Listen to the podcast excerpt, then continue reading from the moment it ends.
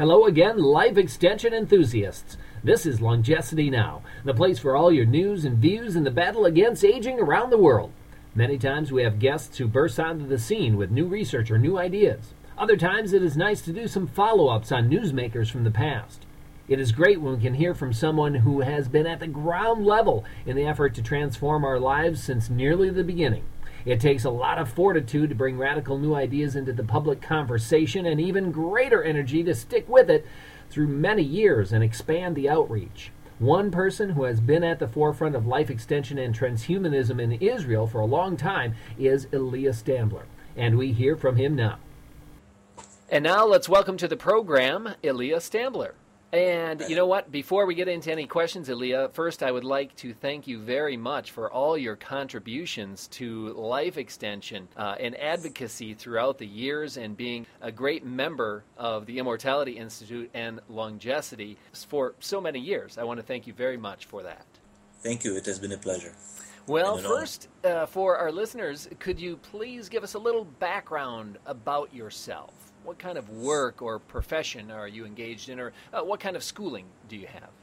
I have a degree in English literature from an Israeli university, Bar Ilan University, and I recently finished a PhD on the topic of a history of uh, life extensionism in the twentieth century. And now I'm looking for a position, an academic position. My dissertation was approved just a couple of months ago. So. Oh, well, congratulations. That's great. Thanks. How did you first become interested in life extension? Was it something that was kind of in you, you figure, ever since you were young? Or was there a specific moment or something you saw or something you heard that got you very interested in life extension and transhumanism? I think it was uh, both uh, genetic and environmental. I, I grew up in Moldova and Russia, and uh, in, in those countries, uh, the ideas of life extension uh, were relatively well spread relative to the West, I'd say. For example, in Russia, there was a all-state life extension program, which involved over eighty academic institutions. To say you are for life extension was, wasn't something outlandish. And I grew up on these ideas, and I continue to, to believe in them. And on the genetic side, I do remember uh, at the age of five, I first thought that I was mortal, that I'm not going to, to last forever, and I guess that's how it started. Some people forget such thoughts. I, I didn't. Yes, I, I find it interesting that the ideas of radical life extension were very common in Russia, where you grew up.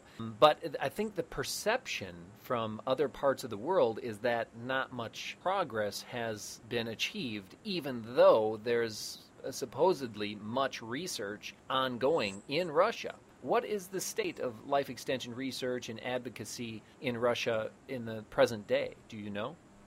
I, I think uh, the Russian society uh, has been very pro-longevitist, uh, and e- even since the nineteenth century, since Fedorov and, uh, and even earlier. I think the society is very pro-longevitist, but the, there are certain economic and social constraints on, on research. There is so much you can do within a certain economic situation. I see. Okay, yes. And, and there has been kind of tumultuous economic change in Russia over the last decade or two. And you're saying that kind of constrains how much they can do. Yeah, right. I think so. And then, of course, you live in Israel now, and we've had many members at Longecity from Israel. How is life extension advocacy faring in Israel? Okay, to be absolutely honest with you, there isn't much of it. And uh, here we have our own problems. The Israeli society very much lives in the present. We feel the... Uh, A lot of people feel to be under immediate threat, and they don't uh, invest too much thought in what's going to happen in twenty years or fifty or even longer. And life extension is something that requires a long-term thought.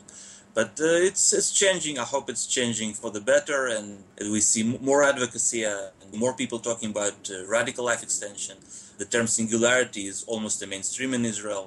I can tell you it, it's in the newspapers and on the it radio and, and yeah. Oh, wonderful! Yeah, I noticed. You know, recently you had a started up a website, a singularity and transhumanism website. Do you get a lot of traffic to that website?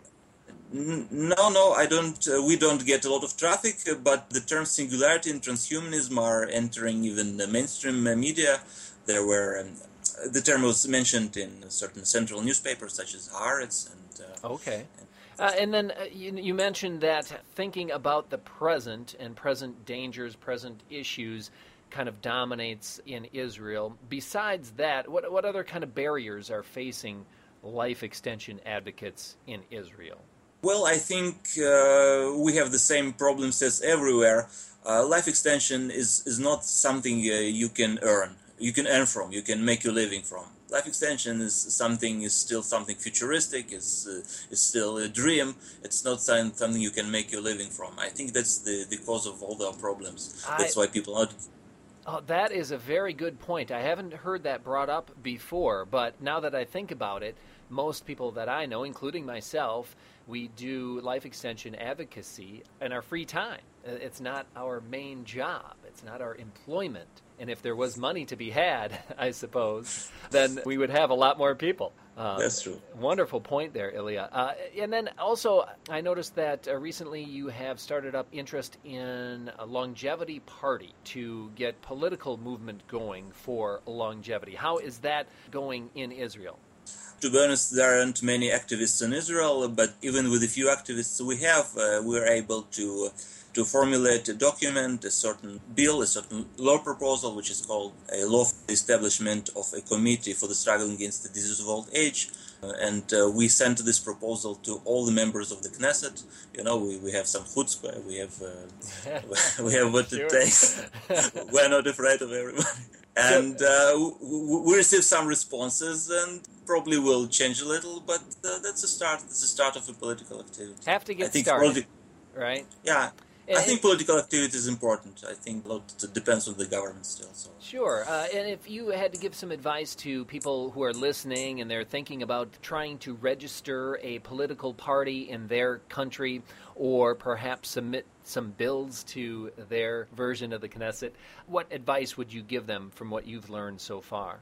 First of all, I don't think that uh, registering a party is feasible in uh, so many places. There will be some actual parties, but uh, in most places, uh, so far as I've seen, uh, a more feasible thing is a uh, what you call in America a political action committee or, oh, okay. um, or a political lobbying group. I think it's, that's feasible for, for most places. I mean, it just requires a few people to register and not so much of an investment, and you can start politics from there, I mean, okay. as lobbyists.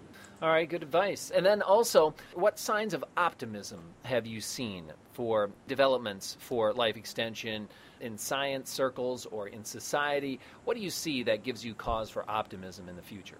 Okay, I, I can tell you a couple of developments from my own university, which gave me personally a lot of hope.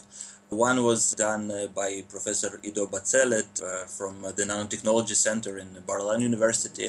And, uh, he, together with Professor Church from Harvard, they developed uh, one of the first, if not the first, prototype of a medical nanorobot, a pointed drug delivery system.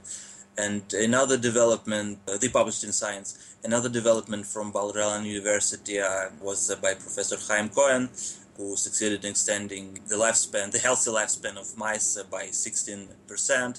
It was published in Nature by uh, activating the Sirtuin six gene.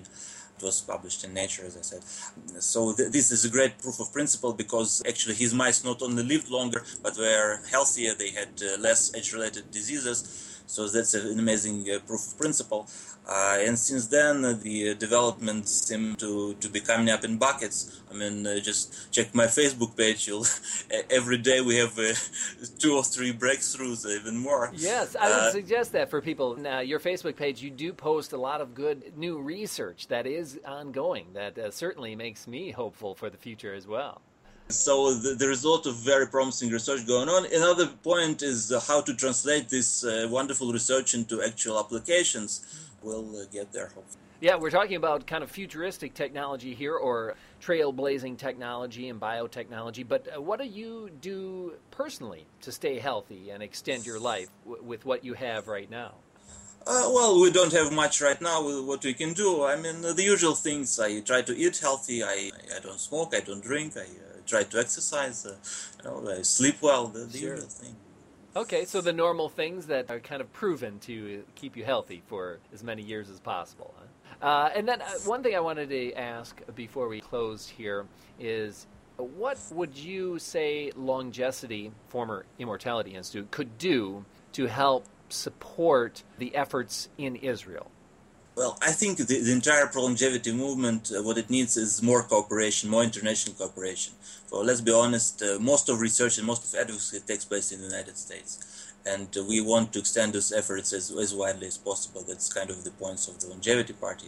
As you could see, we have about twenty-two uh, branches in, in, in different countries. These branches are very small, uh, just uh, beginning, but uh, that's a start. Okay, so more international cooperation. Right. Okay. Well, that's good advice. And then also, lastly, is there anything you would like to promote? Uh, an upcoming conference, a book, or a film, or other types of multimedia, uh, a Longevity Party meeting? Uh, what's going on in the near future? Okay, first of all, people join the Longevity Party on Facebook in the meantime. Okay, yes. also, yes. Ho- hopefully, hopefully elsewhere as well. Uh, other things I could promote, in March, there will be a, a biogerontological conference in Israel, in Beersheva. Look it up. It's going to be a good conference and with some important people attending. And egotistically, I would like to promote my own dissertation. I just finished it. Hopefully, I will publish it, or more precisely, make it available soon. And love to people to read it. And yes, let us know when it is published, and I'm sure a lot of people will love to check that out. Well, lots of great information there, Ilia. It's great to finally talk to you, and thanks so much for being on Longecity Now. Same here. Same here. Pleasure. Wonderful to hear from one of the stalwarts of the longevity movement. You heard the man. Let's try to cooperate a little more. Advocates for radical life extension are still a tiny minority in many countries. That is the reality.